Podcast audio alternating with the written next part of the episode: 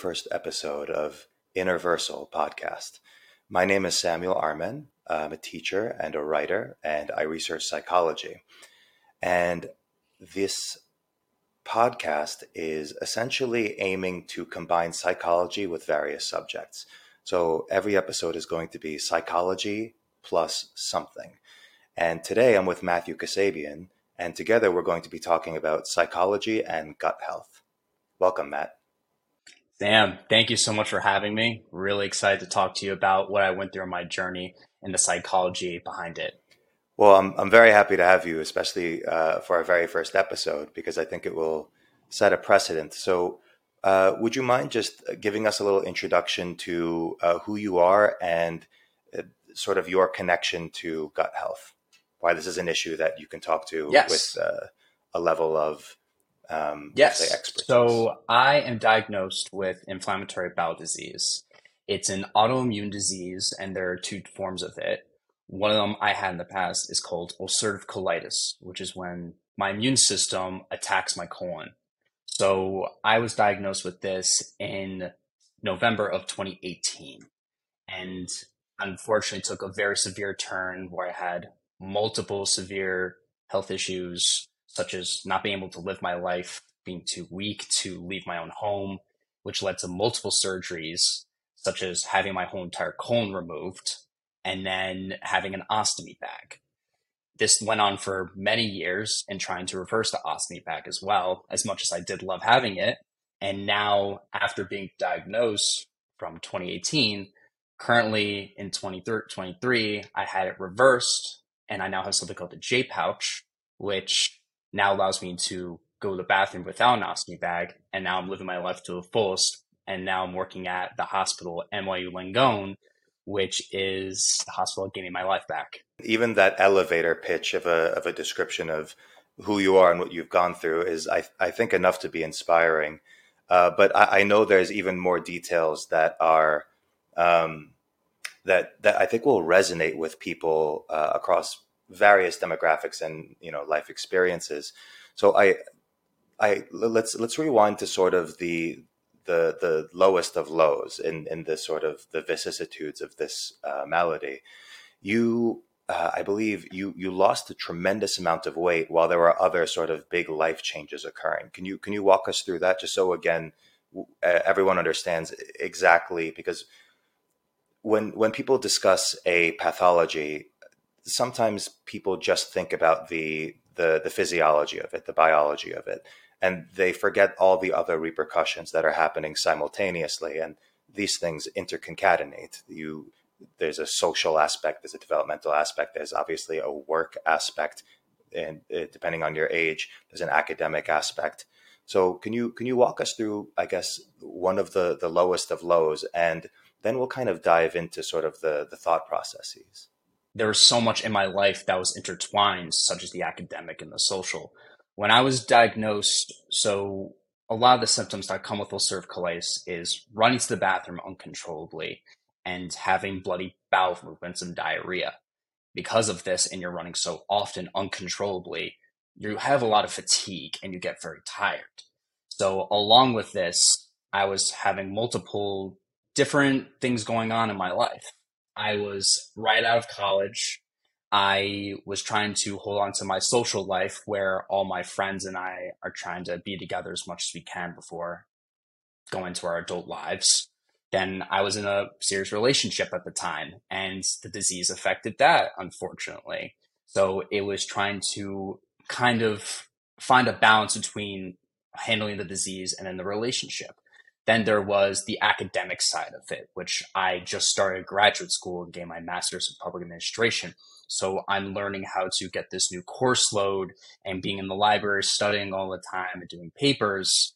And a lot of this was happening at once while trying to apply for internships and learning. And a lot of it at once with this disease was it's a lot to handle. And that's where there is a big gut and mind connection because when you're trying to handle all of these things together in your life, your body responds in such a way in which the disease was, the stress was getting to me at times where I would be run to the bathroom. So it would be a relationship in those two. and it was it was difficult to handle at times, and it did progressively get worse, unfortunately, to where I my body wasn't absorbing nutrients. And from November 2018 to I would say April, I dropped April, May, I would say March, I was at 111 pounds running to the bathroom. Can you walk us through just that the the numbers again? So from November 2018 to to March of 2018, I dropped to 111 from 145 pounds to 111 pounds, and then I dropped from. And then I went up a little bit, going on a holistic diet, trying to do a holistic path because I was being thrown a bunch of medications and nothing was working. So I tried a different avenue, but then I dropped to I went up a little bit and it helped, but then I went back to one. I went from 124 pounds in May to 101 pounds. That's that's extremely skinny. That's that's that's that's a I mean unbelievable yeah. is probably not the right word, but to to I mean you must have been emaciated and and very I, assume exhausted, especially yeah. I mean to be to be at that um, to be at that body weight, um, coupled with the fact that you have this malady that that's still uh, impacting you at that weight, and with the the mm. the truth that your body wasn't absorbing nutrients to help combat this kind of um, we'll, we'll, say uh, this, this, weight loss, anything to help you know uh, give you sustenance.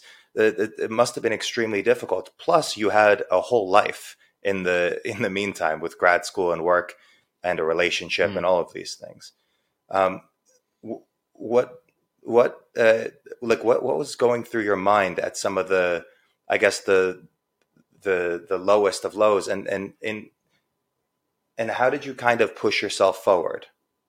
So I would say at this point in my life where I was 101 pounds, it was I couldn't live it was I was just in my room all the time. I was basically skin and bones. I was hairy all over. I didn't even have enough energy to shave my own body. And my clothes didn't even fit me. So my waistband couldn't even fit around my whole body. And then you're going to the bathroom and the shower. You're running but you have to run back and forth and it was exhausting. If you had to estimate how many times you had to essentially run to the restroom um, what would you what would you approximate? There was one point i was going about 24 25 times a, t- a day. And that was because i had a bacterial infection um, from having kidney stones in the hospital in march that was what i was going to ask you actually yep. if this was a comorbidity so there, there, there's a few other physical, physiological, com- or, or, rather, um, um, yeah, physical comorbidities with ulcerative colitis. Yes, and I guess kidney stones is is one of them. Yes, the kidneys can be affected completely because you're not absorbing specific types of proteins, and one of these proteins I wasn't absorbing correctly, so I was getting a specific type of stone. And you're so you get so dehydrated as someone with ulcerative colitis so with your colon not absorbing water, because that's one of its main functions, is absorbing water through the body, I was getting stones.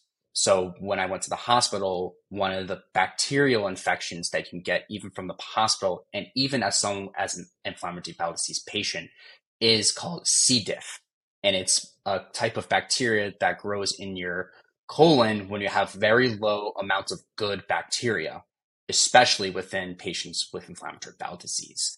And with this in combination with the ulcerative colitis, I was going about 25 times a day. And it was very rough. And you're almost, it's like you're in a fever dream. Like you don't even know what's going on anymore. You can't even enjoy anything what you're doing in the moment, especially at that weight. It's it's scary because you don't know what's going to happen. And yet you're here, yep. and you're you're smiling, and you're you. I mean, you look very strong, and you're very active. I know you're uh, you, you you participate in martial arts. So now, what's what, what is the?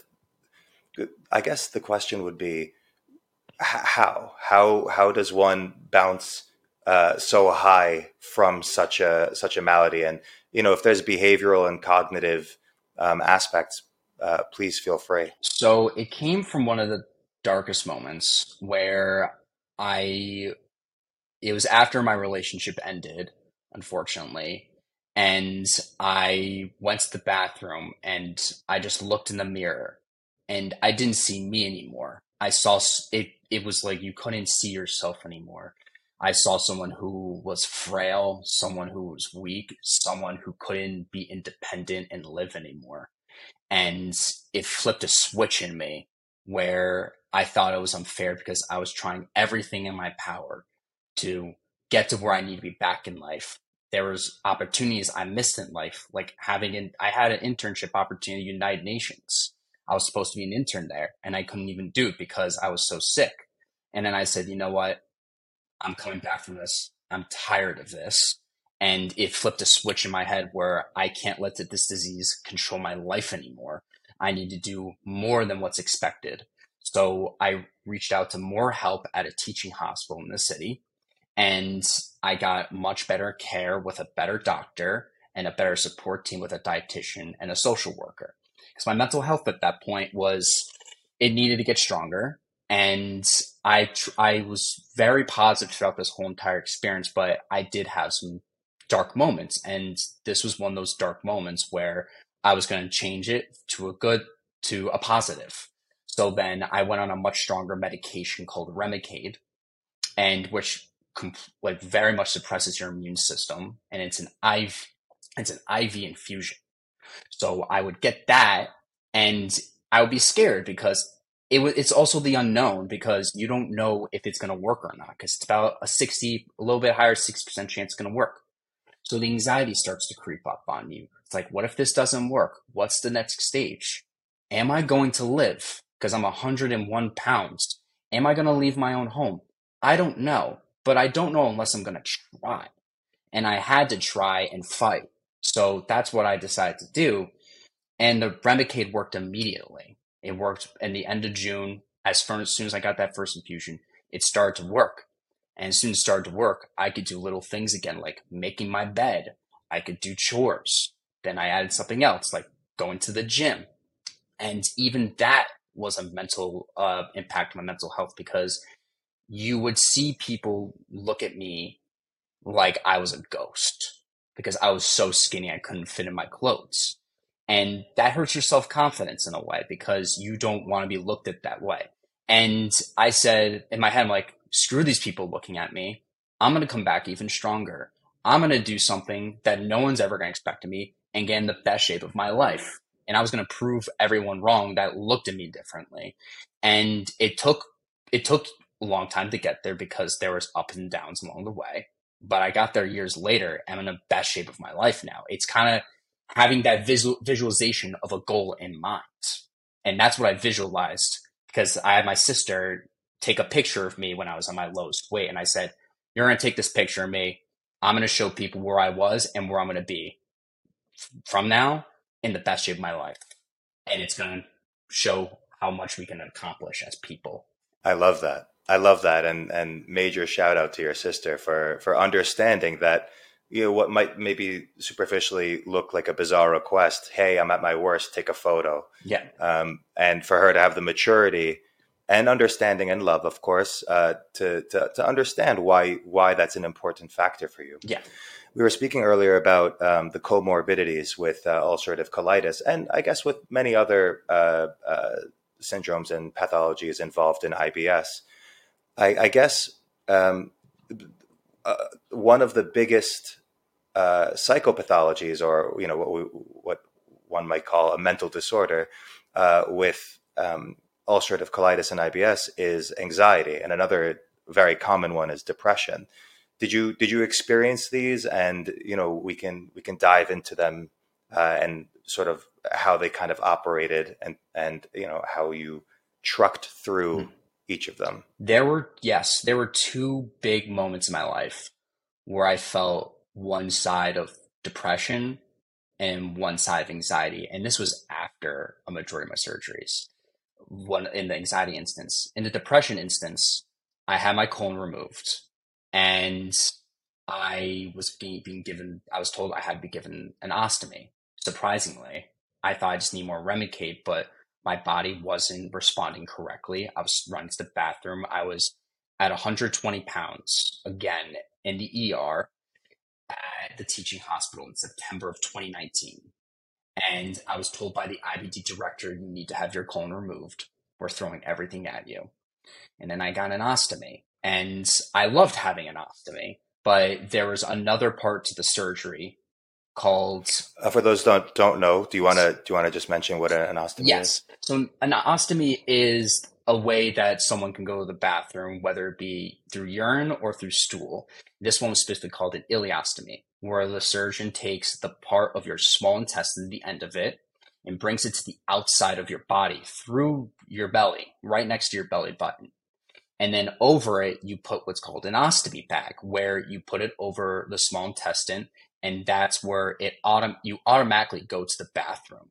And then there's an end to the bag where you empty it out into the bathroom and you have to change it every two three days. So that's what an ostomy and it's it's visible.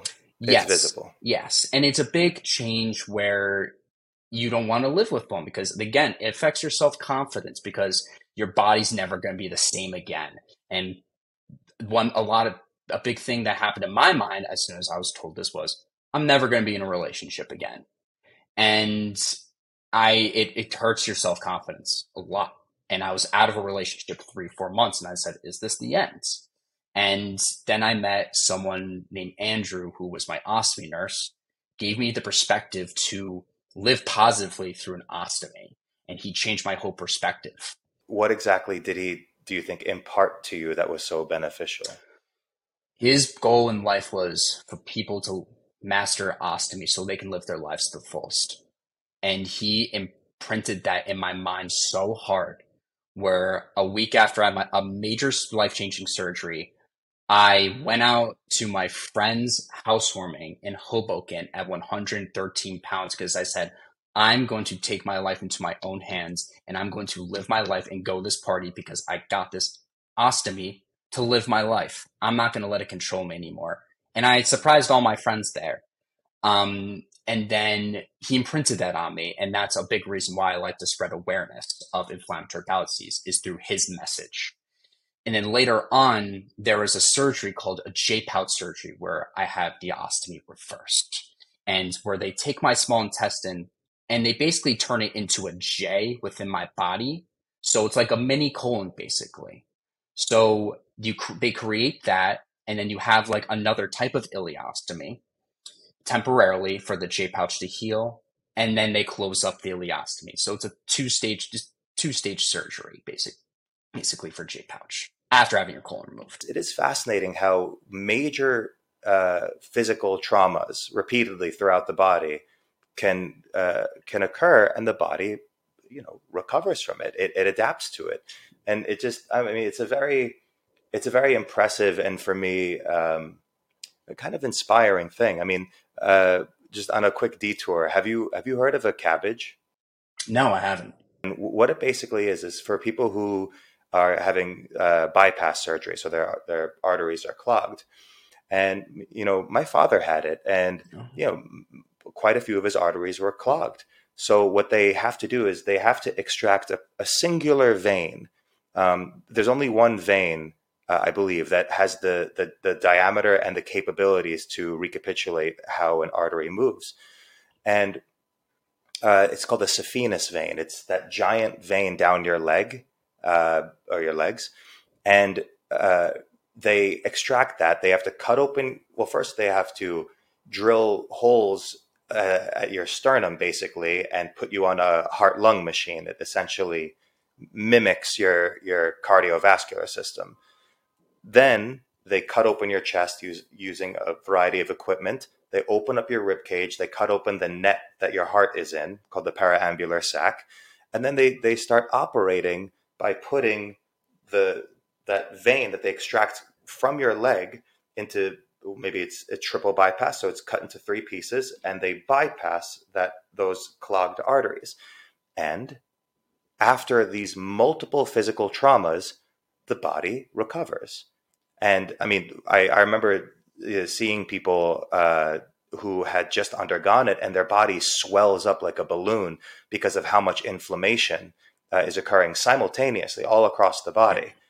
And it's fascinating the how much physical trauma uh, a human a human body can withstand and still move around and experience a, a full complete life. You're right. It's it's kind of sometimes a work in progress because I had to have everything redone to me because it failed for the J pouch. And for in this instance, your body adapts. It's so incredible what you're saying about it because by doing things such as like with the heart or any type of like body part, the body can adapt to really learning how to work on its own. It figures out its own pace and it takes time, but it literally, it learns with the connection and learns, okay, it's not going to work this way. What's going on? And it takes time, but it learns this new way of life of really connecting with what's going on. And you're able to, and hopefully some points with the medical, with this new medical path we're on, being able to go in so many different directions of people being able to have a quality of life worth living because that is the way, age we're going in because for me, for example, that's what happened with me. And it go the body goes through a lot of trauma if it didn't work because that's what happened to me in my J pouch, unfortunately, in the beginning. And just think of the decades and decades of experimentation yeah. to ensure that this this is successful. Yeah. And you know, so we're talking obviously about all the physical traumas. Uh, I think that segues quite quite seamlessly into the multivarious psychological traumas yeah. that people incur having gone through these particular uh, scenarios. Yeah. So can you can you uh, let's let's dive into that a little bit, and yeah. if you'd like to talk about the depression and the anxiety, and perhaps we can uh, dive into how one can see these things in m- more, uh, I'll say, helpful ways for people to conceptualize uh, these pathologies. Yes. So, uh, but we'll we'll start, I guess, with the the sort of the psychological rumblings. Yeah this was really my darkest moment. It was after I had the J pouch surgery done in December of 2019. I was 136 pounds at this point. The surgery took a little bit quicker than usual. It's usually around four hours. It took about two and a half for this one. I started throwing up bile, straight bile, green bile, a, a day or two after the surgery. And I left the hospital about 10 pounds less, which is little normal for the course, but I didn't feel right. I didn't, I knew I wasn't 100%. I was like, something's a little off. I started not eating as much as the weeks went on in the middle of January. I started getting very dehydrated. I started getting very sick again. It was hard. I couldn't, it was so hard to breathe. And about February, it got so bad to the point where I had to go to the ER the doctors are trying to figure out what's going on with me. And turns out I was going to the bathroom so quick out of my temporary ileostomy at the time that my body couldn't absorb any nutrients at all. So I was having bile come out of my stomach, my ileostomy, and I was throwing up bile at the same time. And I was in the hospital for a because you weren't absorbing anything because it was going through me so quick. I had it was like there was fire, an actual fire in my chest, lighting up my throat then you're throwing up constantly. You can't even breathe. It was so hard because I was so dehydrated. I was passing so many kidney stones at this point. My hair's falling out of my head and I was dropping weight rapidly again. I had to go on TPN, total partial nutrition. Have you heard of that before? I had and I haven't. So it's basically an IV of how you get nutrition, your calories. It's through an IV. So I couldn't even eat and I was getting an IV. And at this point, I was one day specifically, one of my friends asked me to come visit me in the hospital. And I said, This isn't a good day to come because I'm very sick. And once again, they're trying to figure out what's going on with me, see if I have gallstones or, or anything. If there's a, it, a twisted intestine in me, if I have obstruction, I start throwing up again. And my nurse, Lily, who was a godsend, was right next to me when it happened. And I just started to break down crying because I said, I can't do this anymore. I've tried every route of trying to get better. This has been going on for over a year. I tried the medication. It didn't work. I tried taking this to my own hands with holistic diet and a coach. It didn't work. I tried stronger medication. It didn't work. I tried surgery. It didn't work. And then I tried this next surgery. It's not working. And I felt so defeated because after all those, when I would start to get better throughout those moments in my life, I came crashing down. Like when I started to gain weight again at one point, when the Remicade worked, came crashing down. Holistic diet got better, crashing down. After getting ileostomy, it crashed down. And then it happened again. I crashed down. And I was defeated. It almost defeated. makes you it almost makes you not trust positivity. I didn't It makes you almost not trust any sort of uh, beneficial moment. and I felt like I deserved I deserved the negativity because 99% of this whole journey I was so positive.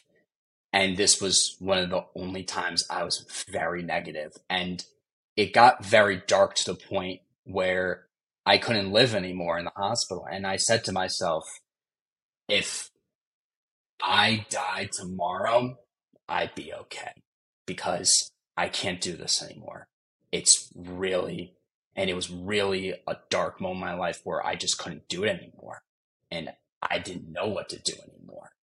And Sam, when we're in those dark moments, like the what do you think the depression how, when someone gets to that type of point what do you think can like really help someone get out of that because for me I was gracefully found new help and I kind of stuck with it and found my way eventually. But this is kind of a loaded question. Like, there's different multitudes of really us getting into that dark place. How do you think we can like overcome those with that type of depression? So one of the the pioneers of what became known as positive psychology, his name is Martin Seligman. Uh, he uh, in his I believe it's his most recent book. It's called Flourish. So he identified, uh, and this is not necessarily about happiness, but rather subjective well being. Uh, it's it's the idea of what makes someone um, sort of uh, not just not just resilient, but thriving. And he uh, outlined five different elements. It's called, uh, and it could be abbreviated as PERMA, P E R M A, and it is um, positive emotions, engagement relationships, meaning, and achievement. And it, each of these five elements, if, if you really think about it, they are the they're the most necessitous things for just waking up the next day, even if you're in a good or great or amazing state. And uh, just to, to reiterate, positive psychology isn't about fighting depression, but rather you think of the human, we'll call it the the scale of moods as negative 10 being at the the highest level of suicidality or extreme depression, and then on positive ten, uh, you have a, a we'll call it a almost a self-actualized happiness and and filled with purpose and joy and satisfaction in life. Not that everything in life is perfect, but that your perception of things is one that uh, does not, um, we'll say, collapse you. And it's it's important to use these. One, to, everyone should could benefit from understanding these these five elements. But for people with depression, it is it is I think even more essential to to understand these these things. I mean, in one of the longest studies ever done is it's done through Harvard. It's, it's actually a beautiful study. It's it's a little over 80 years long. They measured the well-being. They measured the well-being of uh, graduates from Harvard, and they found that the the singular most impactful um, uh, element for predicting uh, subjective well-being, what we can again re- reductively call happiness, uh, was social relationships. Were they having relationships? Did they have uh, friends, a community? Um, were they in touch with their family? Were they uh, in an intimate relationship? These were things that predicted happiness and, or again, more specifically, subjective well being beyond everything. And you, you think of, you can extrapolate this in so many different ways. But of course, positive emotions you know, understanding the things that make you happy uh, is is essential. And you know, one of the things I tell uh, uh, people when they're going through a bad time, or when they are and not going through a bad time, maybe just internally, but maybe there's life events that are causing negativity is distress. I always tell them name your three most common negative emotions and from that starting point of identification, try and figure out ways to work with them. So, uh, a few years ago, uh, when I uh, was experiencing panic disorder, uh, which lasted about eight months, um, I had to figure out a way to deal with panic. How do I deal with panic? With some people who have a um, a, a difficulty with rage, they have to find an outlet to expunge that rage, to to funnel it into something productive. And you know the the term for this, by the way, is sublimation. For people who are uh, experiencing depression, and this is again a problem. Some people think of depression as just extreme sadness, which is not what it is at all. It's it's closer to an emptiness uh, than sadness. And um, uh, conversely, mania or manic is instead of happiness, it's it's it's uh, over inundation, if you will, um, which is why people who are uh, manic tend to sort of we'll say break the rules of themselves. They they tend to do things outside of their own character, be, to be more specific, beyond their own character. Um, so, m- ensuring that you have something that you can fight against when you're in depression, when you're experiencing all of these things that make you feel useless, arming yourself with an arsenal of uh, mechanisms that provide you meaning. Perhaps it's religion. I mean, there's another correlation between people who uh, come out of uh, depression and their their religiosity. And it, it, you know, and this this might be a controversial statement, but religion can be the you know the the PhD that you're working on that is of course part of the anxiety you're experiencing perhaps um, or it can be the uh, particular movie franchise that y- you are so excited about uh, every episode or film or whatever it is. So meaning can obviously be established in a multitude of ways. Um, and I think one of the, one of the best um, books I've ever read on psychology. Let's see, it's right, hopefully behind me. I, I, I give my books away too often. Uh, it's it's called Man's Search for Meaning. Have you heard of it? I haven't heard of it. So it's by it's by Viktor Frankl, um, who is a Holocaust survivor, and he was he was a psychologist prior uh, to um, being sent to a concentration camp, and he has such a beautiful statement. Um, he said, uh, In some ways, suffering ceases to be suffering at the moment it finds meaning, such as the meaning of a sacrifice. And it is, it, it, it's such a, if anyone said it, of course, it would, it would sound profound. But for someone to have gone through uh, the Holocaust and, and lost everyone they loved, um, and to develop a whole form of therapy for it is is very telling. And you know, his form of therapy is is considered a, a, a it became known as logotherapy or or therapy through meaning.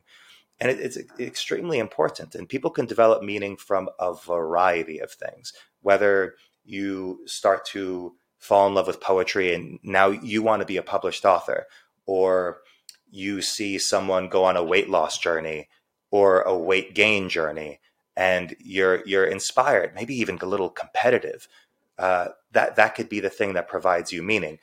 But it's important to understand it's not that you're not suffering anymore, but rather your suffering now has the context, a broader context that makes it something that doesn't erase you, that doesn't deteriorate who you are. And that's that's so essential because that creates that integrity. And I mean integrity from like a almost a geologic perspective. It's that that core nucleus of who you are that is maybe shakable a little bit, but it will not fracture. Um, and you know, he said he he wrote Man's Search for Meaning in 1946, and about 2,300 years prior, uh, Aristotle wrote, "Suffering becomes beautiful when anyone bears great calamities with cheerfulness, not through insensibility, but through greatness of mind. And it's it's that same idea. We've known this for a while that if if the world is crumbling, or if it, you are ex, ex, you're walking through a we'll call it a metaphoric earthquake, as long as you have these mechanisms to ground yourselves or keep yourself buoyant during a flood, I'm just cycling through metaphors right now. Uh, then you'll be you have a greater likelihood of emerging on the other side and much more powerful for having gone through those particular struggles. That everything you just said is pretty much how I got through that episode, or just in general the darkest moments of my life. What I told myself I wanted to turn this into a positive and I wanted to have the meaning of showing others what I went through and to spreading awareness of this disease, showing people you can live life with an ostomy, you can live life with this disease and still have a great time and still enjoy life to the fullest. And then the other big piece of it was the meanings and the relationships was so was pretty much my main was one of my pillars. I talk about these pillars in my life is how I got through this this whole entire phase of this whole entire chapter. What the biggest one was my family and friends. My family, my mother, my dad, my sister, my brother, they all helped me so much. My sister's boyfriend, they were there for me every step of the way. My best friends from college and out of college, they were there for me every single step of the way, supporting me, being there for me, asking me how I was doing, visiting me while I was home. They would visit me while I was at my house, and because I was too sick, you almost get overwhelmed, right? Yeah, it was overwhelmed. It was in the in a right. good way, but it was it's a lot at times because it's like you you feel the love, you really feel that love, and it makes you have that meaning. When I came back home from that from that uh that moment from having those complications, this is February 2020 at this point, right before COVID hit. It was a week before COVID hit. I got a surprise visit from my friends on my birthday, the day after my birthday. They all just surprised entered my room and I was 105 pounds at this point. I was like, what are you guys doing here? They're like, we're here for your birthday. We're here to surprise you. We're here to hang out with you. And they were all there and it makes you feel so loved after not having that meeting. And they helped fill that void so much and nothing replaced. That. I know some people who, who occasionally uh, react at least temporarily uh, negatively to that. And if you if you think about it, you can actually kind of trace it a little bit. Mm. Um, I think all, almost all human behaviors we can you can trace as long as you're using enough lenses. Yeah. Um, and it the feeling of being overwhelmed with people uh, considering you as worthy to visit it, it, it's so rooted in you feeling like your worth is not equivalent, is inferior to the worth they're bestowing upon mm-hmm. you for mm-hmm. having visited. Yeah. And it gives you this, it's not necessarily imposter syndrome because you're not necessarily actively being um, uh, in a position, but you do feel inadequate to the magnitude of love you're receiving mm-hmm. or care you're receiving. And it's interesting. And I, I just want to remind anyone who has ever felt that way um, people are making their decisions. They're making their decision to come visit you. They're making their decision to call you. They're making their decision to reach out to you, to trust you, to even speak to you, and uh, maybe even send you a, a, message every now and then. So instead of thinking, you know, oh, this person feels bad for me, or or like, or or even like, oh, I'm not worth discussing, or I'm not worth visiting.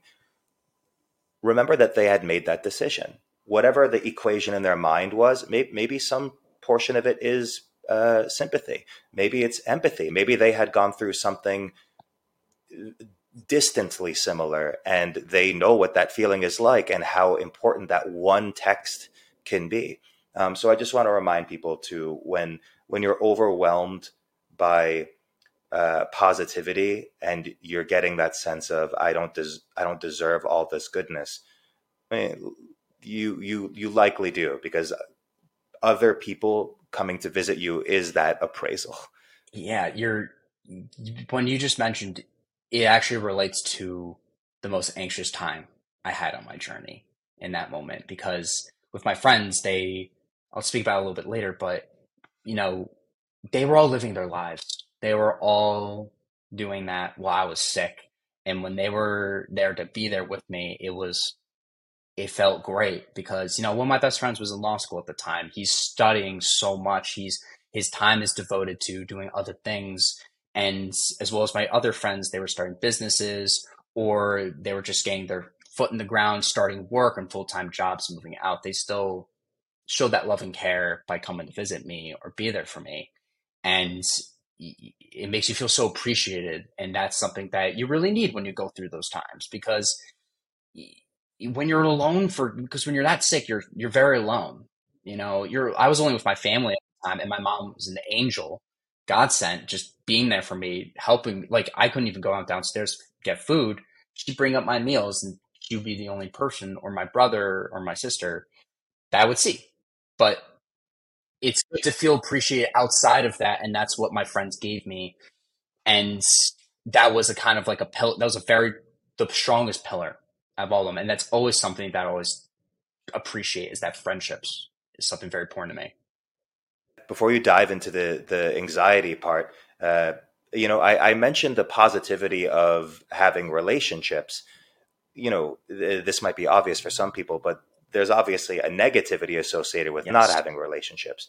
And this doesn't have to do with introversion or extroversion. Of course, the magnitude or the quantity uh, of the relationships and the quality of relationships uh, change based on uh, your introversion and extroversion. For some people who are introverted, a a calmer, singular discussion with people uh, with a person is is is adequate. And for someone who's an extrovert, you know, they might be at a cafe with one person, but they want to talk to everyone. And, you know, they, the, the best way to conceptualize introversion and extroversion is how do you recharge? With uh, extroverts, they recharge through social interactions yeah. and generally are depleted in, in more individual or, or isolated environments. Mm. And people who are introverted, they get exhausted in large, large groups uh, in, in very social settings.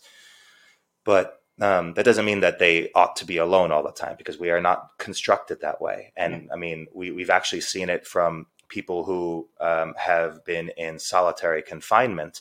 There, uh, for people who have been imprisoned, being in solitary confinement uh, has been correlated to a I forgot the exact number, but uh, it was I think if I'm not mistaken, it was more than three times higher chance of suicidality. Wow! Just for just for uh, experiencing solitary confinement.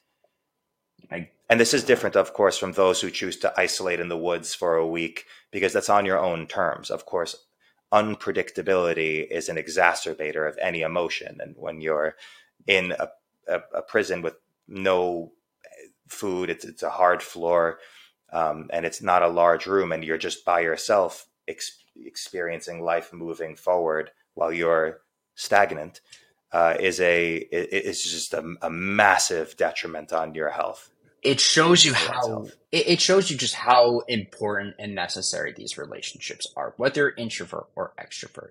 I think that by you know do you think it's necessary for someone to for an introvert to have those relationships even though they spend those times alone? Because i do know some people that really don't really like that interaction but i feel like it's so necessary to have that because it it's such a powerful meaning in people and i know our alone time I, everyone needs alone time you know but i feel like too much alone time isn't good but can people strive off of that do you think and be still be successful do you think so there's this concept of uh, essentially integration, the multiple facets of your your personality, of your experiences, of your day that are sort of a loose, maybe not loosely, but they're they're in associate an associated fuzz.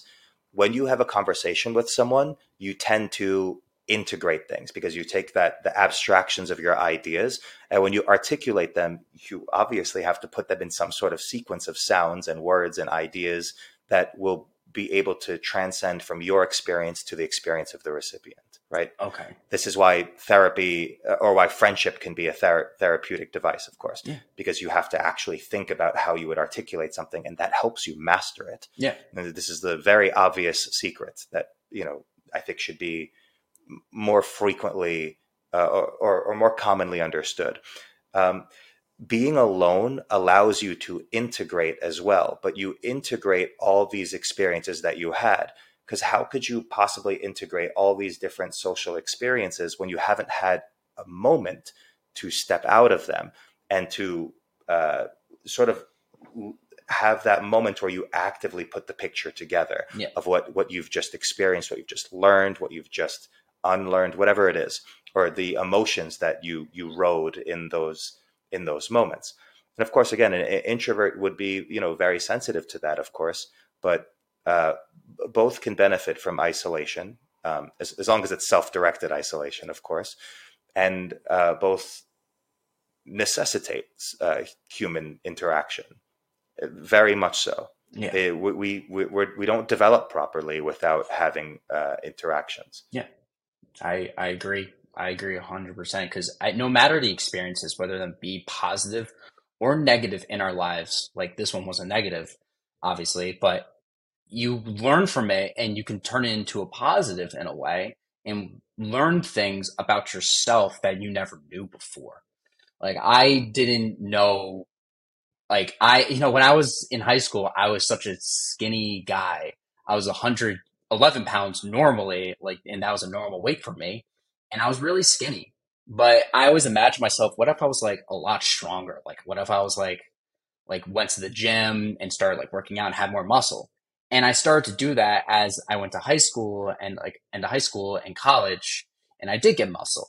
But to take it a step further, where I got into the best shape of my life, I never thought that would be possible if I didn't, if I wasn't so determined and put my mind to it from the experience that I had. It was the necessary motivation and determination.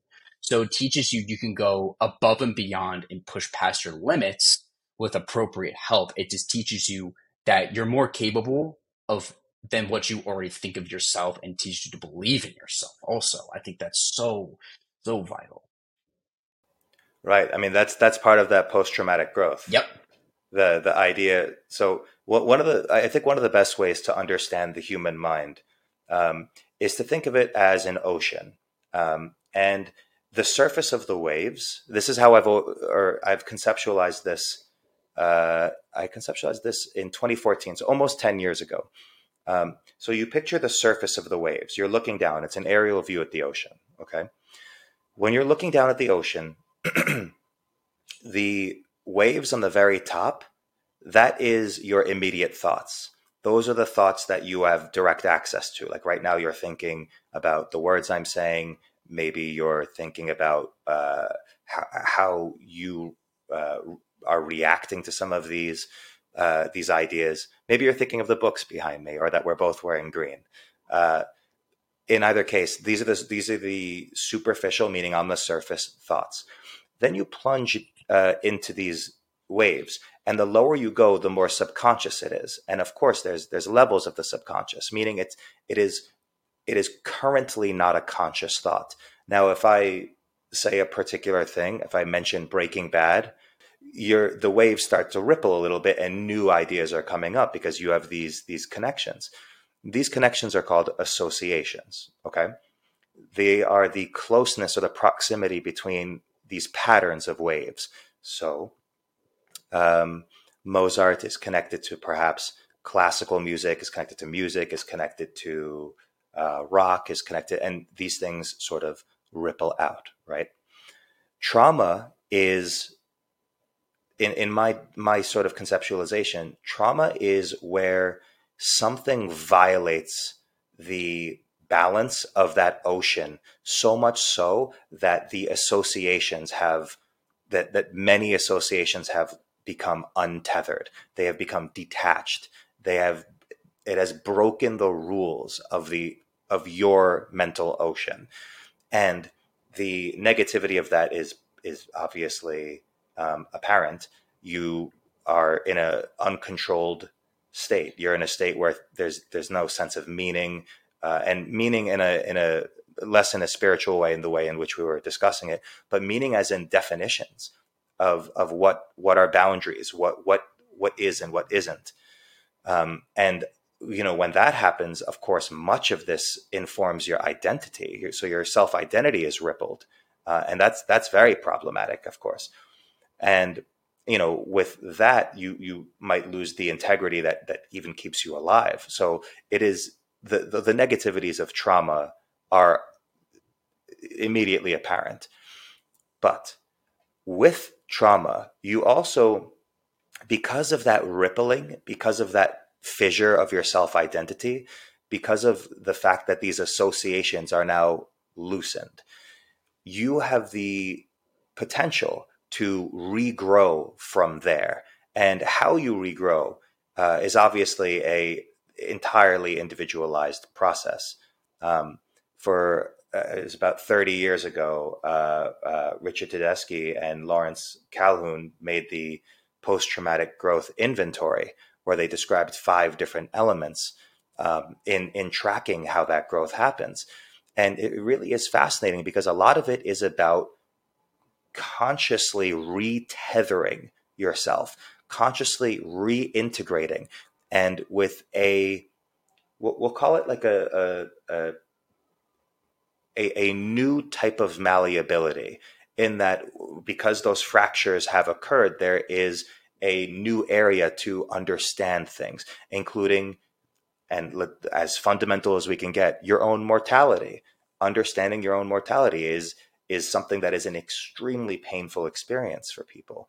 And when you're on the other side of that and you've fit, you've gone as close to death as possible and you've experienced that uh, in your 20s or your 30s or in your teens, it it creates a fundamental difference in your every second of being alive.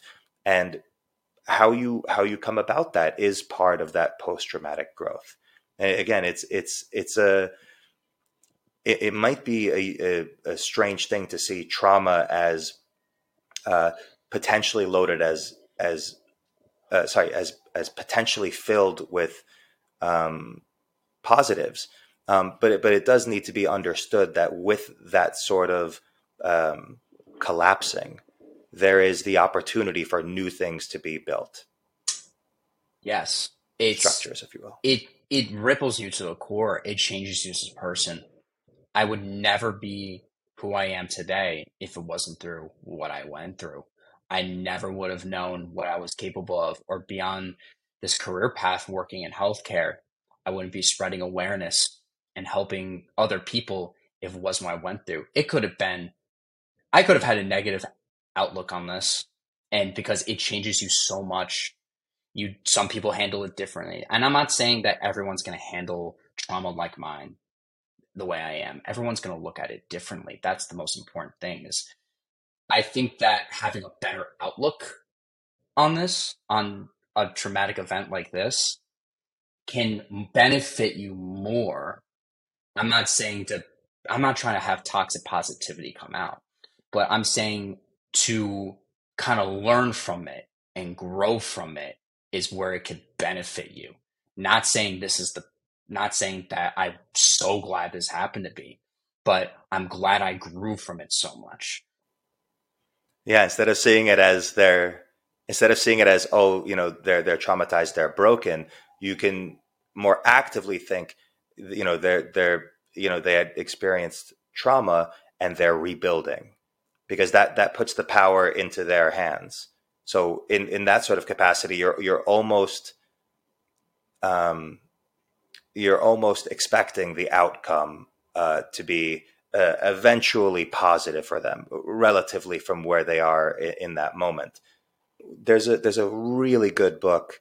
Um, it has one of the best titles I've ever ever read. Uh, it's by Dr. Oliver Sacks. It's called "The Man Who Mistook His Wife for a Hat." Have you heard of this book? No, I haven't heard this one beautiful book.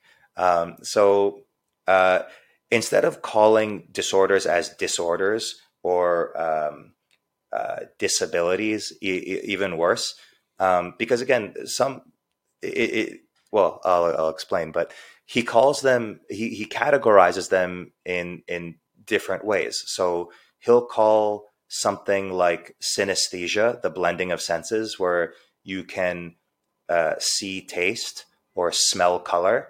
Um, not that you can, you do. You're you're in that perpetual state. He called that a, a, a transfer a transport rather.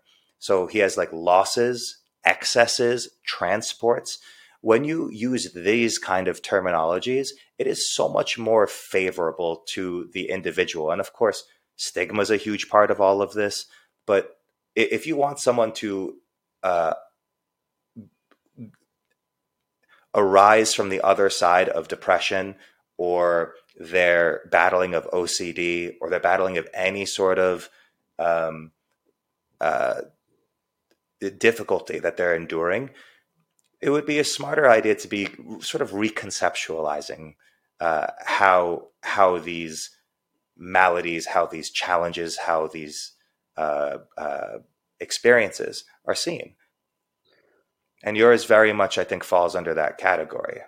Do you think that every like a lot of people that go through these traumatic experiences, like for example, like like do you think that they should have that type of attitude that I'm having? Do you think that they would, do you think that they should? For example, if someone were go through a disease like I did, and I have a more positive attitude on it, um, I know people that don't. Like when they live with an ostomy, they hate it, which is understandable because not a lot of people can accept an ostomy because it's it's hard. It's a total different life change. It's a bag of stool on your body. So not a lot of people can accept that and they feel ashamed. Now, do you think that in their psychology, do you think that they could have not only change their perception to a more positive one, but do you think they have the, that ability and do you think that they should? Because their life would benefit more, but not, I feel like not everybody could. It's like you can't like tell someone, like, look at this better, you know, because not everyone has that same perspective as me. Uh, short answer is yes. I mean, I, I do think, uh, and sh- a blanket, yes. So, do people have the ability to see things more positively? Yes. Do people, or should people? Yes.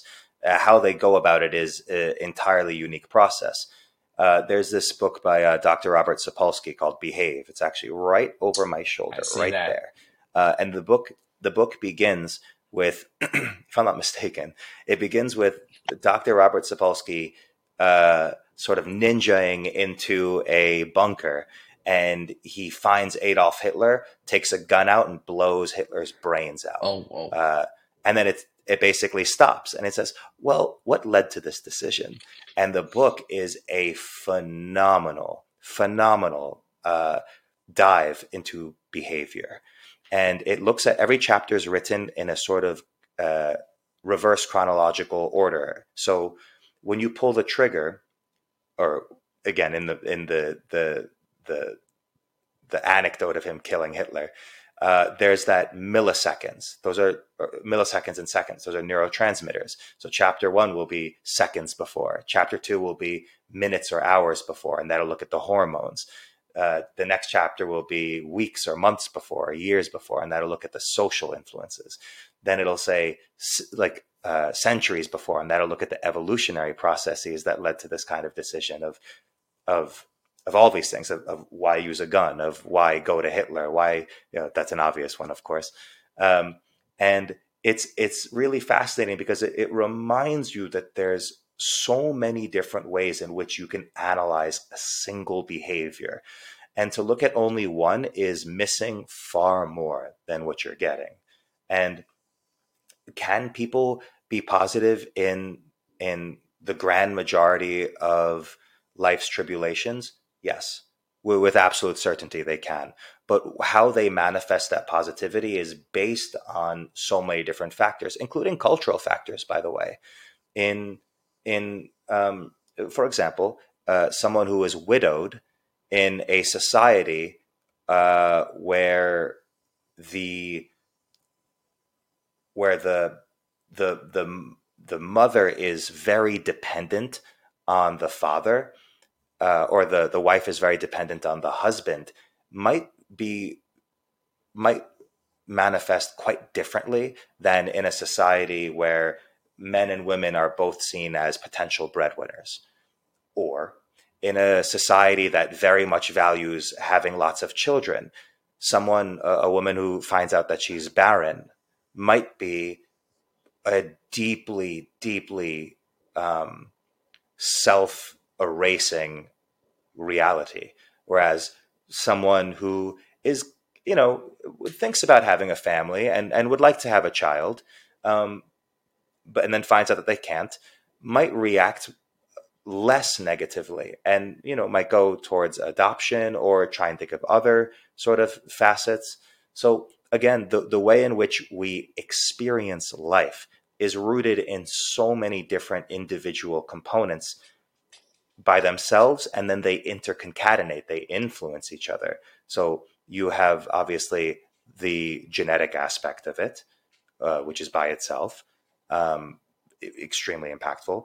Then you have the prenatal development. Then you have the development which uh, all of your schemas or mental maps of the world are, are developed at that time including language. And language isn't just the sounds you utter to you know express things but rather what those expressions mean what what they're surrounded by what the word love means what the word wrath means or survive um, if if you're from a, a ethnicity where your people have almost been wiped out, survive might have a very, very complex, familial, anecdotal, cultural, musical definition. Whereas if you're from a culture that or ethnicity that never experienced such a thing, you might not have such a such a not that you might you definitely don't have that aspect. So it, it you know in order to answer any sort of question about uh, how people can do things, of course, you have to align certain certain um, uh, perspectives simultaneously. But there are general patterns. There are general uh, predictors, like having um, social support. So if you if you if you know if you have any sort of idea that you are slipping, that you are that you are descending into uh, increased anxiety or descending into the um, just the that that quicksand of depression, being aware that finding some sort of piece of meaning while you're still uh, you know above the surface enough to have the activity to start you know full, uh, preparing your life in such a way that when when the wave hits you are as as fortified as possible these are things that people can absolutely do. And uh, so we do these things naturally, and we're, built to survive. So um, we, we do seek enjoyment. We do, of course, seek pleasure as long as we're not negotiating with our health too much in the process of that, that pleasure. Um, we do uh, seek friendships, of course, and, and, and not just novel friendships, but to ensure that our current friendships are healthy. Um, so we do these things already, but to be mindful that if life is about to get very difficult, and, and, it doesn't have to be like a natural disaster, it could be that you're about to start grad school and it is an extremely difficult, um, it's going to be an extremely difficult program, or that you're about to start a job that you're not very excited for, but it's something that you kind of have to do arming yourself with these kind of things would be the smartest decision that you could possibly make. And it doesn't make it so the you, you don't gain the the strength from having endured through something. But what it does do is in, help ensure that you don't sink so low as to not bounce back, which is that's what resilience is. As the very word resilience comes from rebounding upwards. So without those mechanisms, without those um, decisions beforehand, it'll be very difficult for you to bounce back, especially if you're so busy with your difficulties uh, and your challenges and your burdens that you can't actively seek that new form of meaning or that that old form of meaning or that friendship or what positive emotions you want to um, reinforce in your life. Yeah, yeah, it's it, it's it's so important to have that background to have those experiences because it shapes us so much. Because I was blessed to have this positivity in this in my friends that helped show me the way, that helps shape me who I am. Yeah, temperament. It's- your temperament is definitely a part of it, and that's that's. I mean, that's that's natural. That's that's uh, innate. That's something that's uh, uh, from you. But people can push against that. Yeah. So the people around you maybe will will say, "Matt, why are you so like positive all the time?" No, like that sucks. You didn't do a good job. And they reinforce this negativity. So Mhm. you're not comfortable being your Yeah. positive self. And if you don't use something, it atrophies. And these traits like optimism or pessimism or extroversion or introversion, they can atrophy too. Someone who's extroverted but is constantly being bullied and teased, that that that affects them it, it- it- just this just as terribly Yeah. in a different way than an introvert, but it still impacts them terribly, especially because they are seeking that that relationship. And- I think by if you know, because I've had people ask me that those questions before. I've had many people ask me those questions where, like, why are you so positive, and try to like damper upon my experiences in a negative way. And I think it's so important you have to separate yourself from those people because it could really impact the growth that you've achieved. Like if you've achieved so much in your mental state, it could dampen upon it. Like I've had people at like tell me certain things I thought that were kind of offensive. Like I had when I was gaining my weight back, I was 121 pounds after I had my first surgery, my colon removed.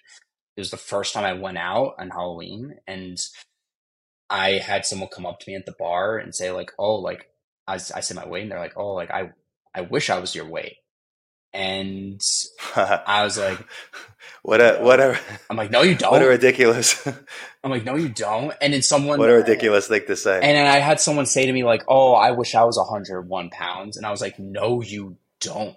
You do not." And that's like where I think like a lack of perspective. you were you were I'm, assuming yeah of course you were at a bar probably where people were Yep. uh, drinking alcohol and when you drink alcohol you don't really think of consequences Yeah. your ability to think of consequences has diminished Yeah. greatly and Uh, and even sober so, people have said this yeah. to me too where i'm like and i remember i'm like no That's- you don't like you can't and that's where like you reinforce yourself with the experience that you had and like you reinforce like by saying like how what type of an impact it was but say in a way where you can like teach someone i think it's a good teaching opportunity to kind of say like this is kind of what happened to me so they have a better perspective because i think a lot of the times it's a lack but that can be exhausting it is exhausting. but that can be exhausting if Yeah. you're doing it if you're doing it if everyone around you is misinterpreting and and calling you uh, a pioneer weight loss expert uh, Yeah.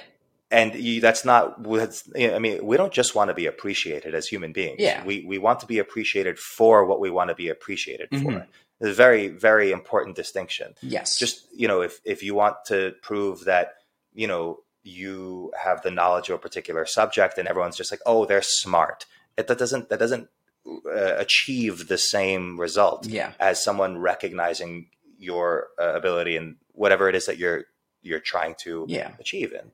Um, and there's a there's a term for this, by the way, uh, in habit formation. Um, there's, there's a few people who've written about habit, and when you said remove the people in your life that are essentially causing those kind of negativities, uh, there's there's or who are questioning the things that you're using to push forward. Um, uh, and it's removing frictions. It's creating a frictionless environment. So when you're creating a new habit, the friction would be something that makes it difficult to sort of habituate. So, for example, if someone who is um, trying to uh, uh, no longer drink alcohol, for example, they're trying to abstain from alcohol. Instead of driving home past that bar where they throw a few back with their friends, Instead, they take another route. Now, the bar passing by and the many associations and their mind suddenly activating and oh no, I could really use a drink. Oh man, I wonder if the, if that friend, the bartender, like all these different ideas in your head. Now your brain, part of your brain is already drinking. It's already doing it. So removing those uh, those we'll call them those triggers or those to, to use a less um, redefined word because trigger now means a few things let fewer cues, fewer cues to push that kind of uh, uh, habits, it is analogous to what you're describing. Fewer cues to negate the multivarious positive mechanisms you're using to propel forwards through this um, very difficult um, negative momentum, which in your case was an actual uh, uh, uh, pathology, an actual sickness. Yeah, it's you, you, you can't. It's hard to deal with that at times, and that's what I've kind of learned. It, where it, if you go along with a quote that really, after I went through my journey, that's has become one of my favorite quotes now is our attitude towards life determines life's attitude towards us. I, oh, it's beautiful. I, yeah, it was, it was from someone that told me, a friend of mine, and it became my favorite quote because I have to have, I chose to have a positive outlook. And because I can learn, because like I said before, I learned from it and I grew from it, but it can also be a really good teaching moment in which per, it makes me feel good about myself. I, in my life, felt really good about, feel really good about giving my knowledge about what I've learned. And I think that could be really good for others because I see what it can do. And I chose to have this attitude of which teaching and showing others my life of what it's like to have a J pouch without a colon. And it provides this good. Like I've gotten messages from other people and it shows a positive outlook. They're starting to say, thank you for showing me this. My son's getting a J pouch. There's someone wow. says to me, thank, hey, thank you for showing this video. I felt insecure about, about having an ostomy bag. And it just shows like because of having this positive attitude, it's showing a positive result. And that positive result is showing a better impact on other people and their mental health as well. So it's kind of spreading. It's like it's it's like a spread of goodness. And that's where I, it shows it promotes this happiness. And it, it I would say happiness actually, hope and I think that hope is so important for those who went through what I went through because it shows you're going to be okay. And it can help other people's psychology and mental health as well. I think that's so vital. And so, eh, but if you, inter- and if you, but if you come across other negative people and, and it goes against your, that wave, it's not going to help you.